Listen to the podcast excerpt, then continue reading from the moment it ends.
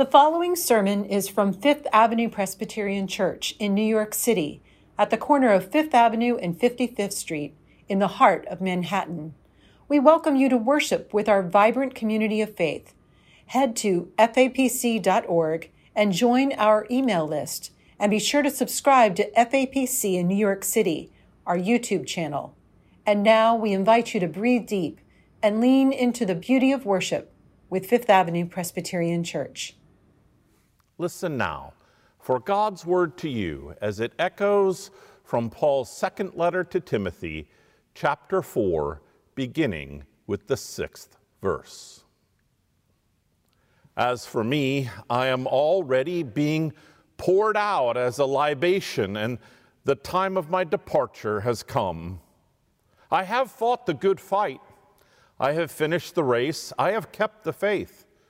From now on, there is reserved for me the crown of righteousness, which the Lord, the righteous judge, will give to me on that day, and not only to me, but also to all who have longed for his appearing. Do your best to come to me soon. For Demas, in love with this present world, has deserted me and gone to Thessalonica. Crescens has gone to Galatia, Titus to Dalmatia. Only Luke is with me. Get Mark and bring him with you, for, for he's useful in my ministry. I've sent Tychicus to Ephesus. When, when you come, bring the cloak that I left with Carpus at Troas, also the books, and above all, the parchments. Alexander the coppersmith did me great harm. The Lord will pay him back for his deeds. You also must beware of him, for he strongly opposed our message. At my first defense, no one came to my support, but all deserted me. May it not be counted against them. But the Lord stood by me and gave me strength, so that through me the message might be fully proclaimed, and all the Gentiles might hear it. So I was rescued from the lion's mouth. The Lord will rescue me from every evil attack and save me for his heavenly kingdom.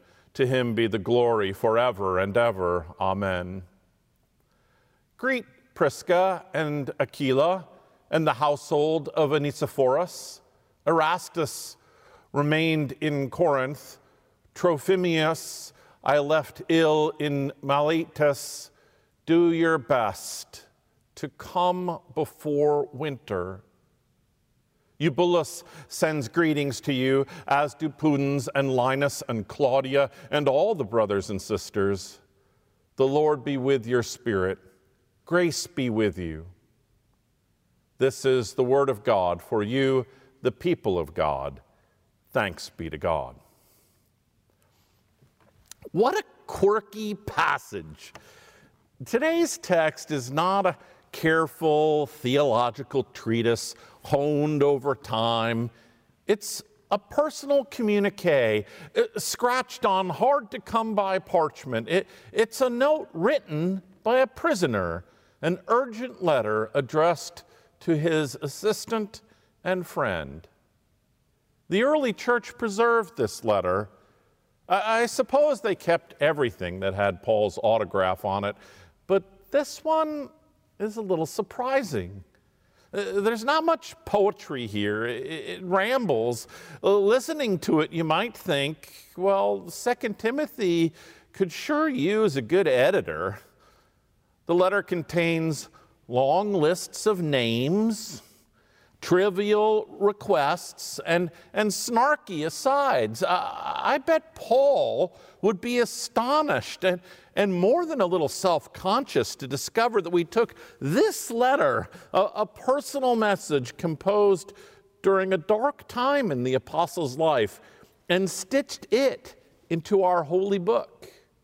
What did the early church see in 2 Timothy?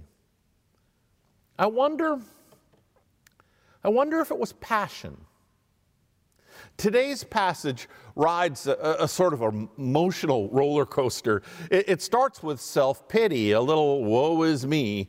I've been poured out like a glass of wine spilled on the altar. Who can blame the guy? Paul is alone. He, he's sitting in a Roman prison. I, I think Rembrandt's depiction of the apostle in his cell brings this scene home to us. Here's somebody sensing that the end, his, his life's end, is near. There's nothing left for me to do. I'm finished. The time of my departure is come. But then, shaking off these dark thoughts, Paul's tone changes. He begins to speak with a sense of accomplishment. He compares himself to an Olympic athlete, a, a boxer, a, a marathon runner. I have fought the good fight. I have finished the race. I have kept the faith. I can picture the laurel wreaths the Greeks award to their runners, and I know God will be waiting at the end of the race with a crown of righteousness for me. It's a confident image, a hopeful image, but it does not take away Paul's underlying angst. Even as the apostle pens these strong words, a chill wind blows through his cell. He has confidence in God, but he's also cold, lonely, and afraid. Again, the letter pivots. Paul moves from heavenly thoughts to earthly cries. He, he pleads with Timothy do your best to come to me soon. And then, sadly, maybe even pathetically, Paul begins to list all the people who have abandoned him. Demas, in love with this present world, has deserted me and gone to Thessalonica. Crescens is playing video games somewhere in Galatia. Titus is hanging out with his drinking buddies in Dalmatia. All of a sudden, this text sounds like a voicemail from a, from a depressed grandpa, someone who's trying to guilt you into visiting over the holidays. When you come, as I'm sure you will, Paul continues, I need you to bring a few things. Uh, pick up my cloak. The weather's turning cold. Don't, don't forget my, my books and, and parchment, especially the parchment, so I can keep writing letters, keep connecting to the outside world.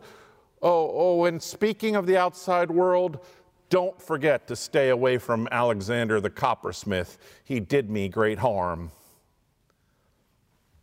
Nowadays, parents and teachers tell children not to post things on Facebook that they will later regret. The internet, we repeat with a serious tone, is forever. Someone should have told Paul, parchment is forever. He inks a disparaging comment about Alexander the coppersmith in the corner of a letter, and we enshrine it for all time in Holy Scripture.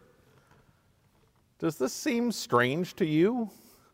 How is bring my cloak from Troas the word of God for you, the people of God? That's a really good question. Today's text is messy. In it, Paul vacillates between confidence and insecurity, between sounding prayerful and sounding petty, between dictating a list of supplies and wondering if anyone out there remembers me. I used to brush past passages like this. How can a text like this possibly be holy? I didn't see the point of it. Now, though, I suppose the reverse is true. The pops and squeaks in the floorboards of this text make it feel more real and more relevant to my faith.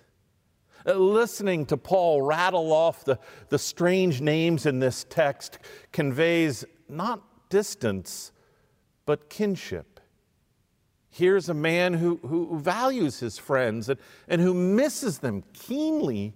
Uh, sure, he trusts that God will someday welcome him home, but right now the apostle is just plain lonely.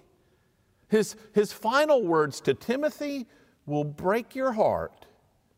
Do your best to come before winter. Is it any wonder that the early church preserved this letter. Anyone who's ever felt tired and discouraged has to nod at these words. Here's Paul, the, the apostle, a man who trusts deeply in God, facing soul crushing adversity alone. Does he rise above it with supernatural poise? No. He does what any normal person would do.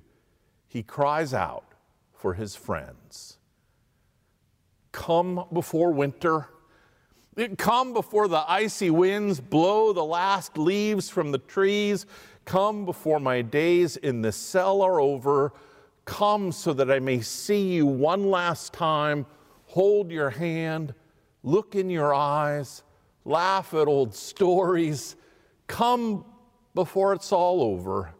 Come now or never. Come before winter. Of course, those early Christians kept Paul's letter, copied it, passed it around to friends. It's a cry for help, sacred, human, and true. Come before winter. In 1928, London hymn writer Eleanor Farjeon wrote an Advent poem and set it to a lively French tune. The words and the music were well paired. People Look East quickly became a popular carol. It remains one of our favorite Advent hymns here. In the lyrics, Farjeon imagines people making their hearts and their homes ready for the coming of Christ. And this year, this carol, People Look East, is going to accompany us on our journey through Advent. We're going to consider a new verse of the carol every week, all the way to Christmas. Today, I have the first verse in my mind's eye.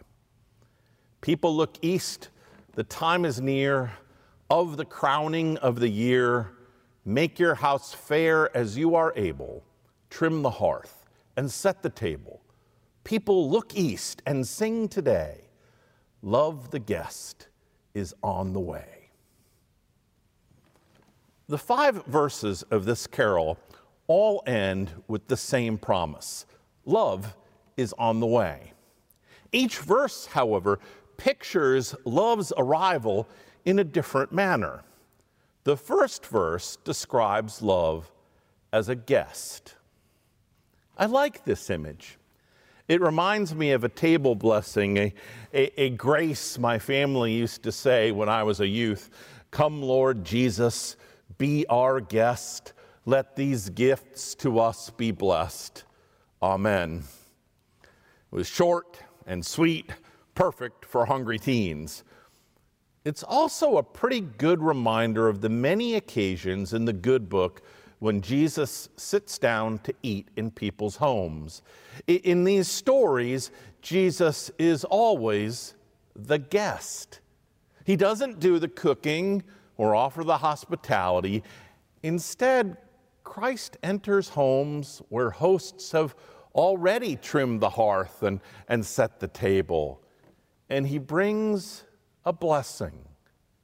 Jesus enters their lives as a guest, a guest who comes carrying the love of God.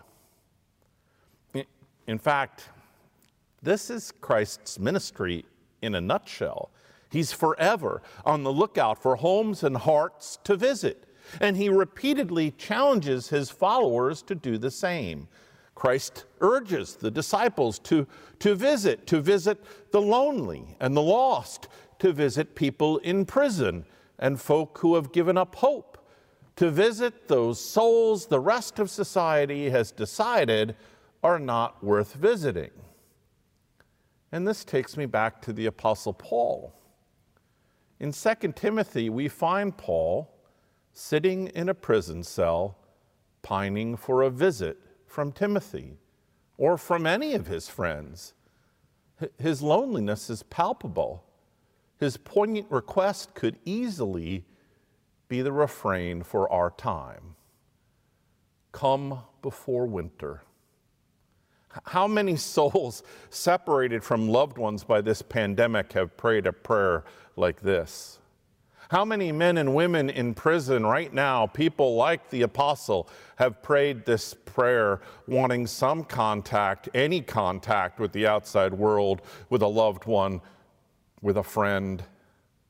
How many of us, in low moments, tired of waiting, have prayed for respite, prayed for a kind word, prayed for someone to arrive with good news? Come before winter. Come today and not tomorrow. Come when called. Do not be like Damas, in love with the world. Do not delay. It's Advent, my friends. In this holy season, we wait for God. And in this holy season, we cannot forget those who wait for a visitor for a guest, for someone to call or knock or write us a note. We cannot forget those who wait for us. This Advent, let us commit to making contact with those who wait. And let us carry the love of God with us as we go. Amen. May the grace of the Lord Jesus Christ the love of God, and the fellowship of the Holy Spirit strengthen and guide you on every step of this Advent journey. Amen.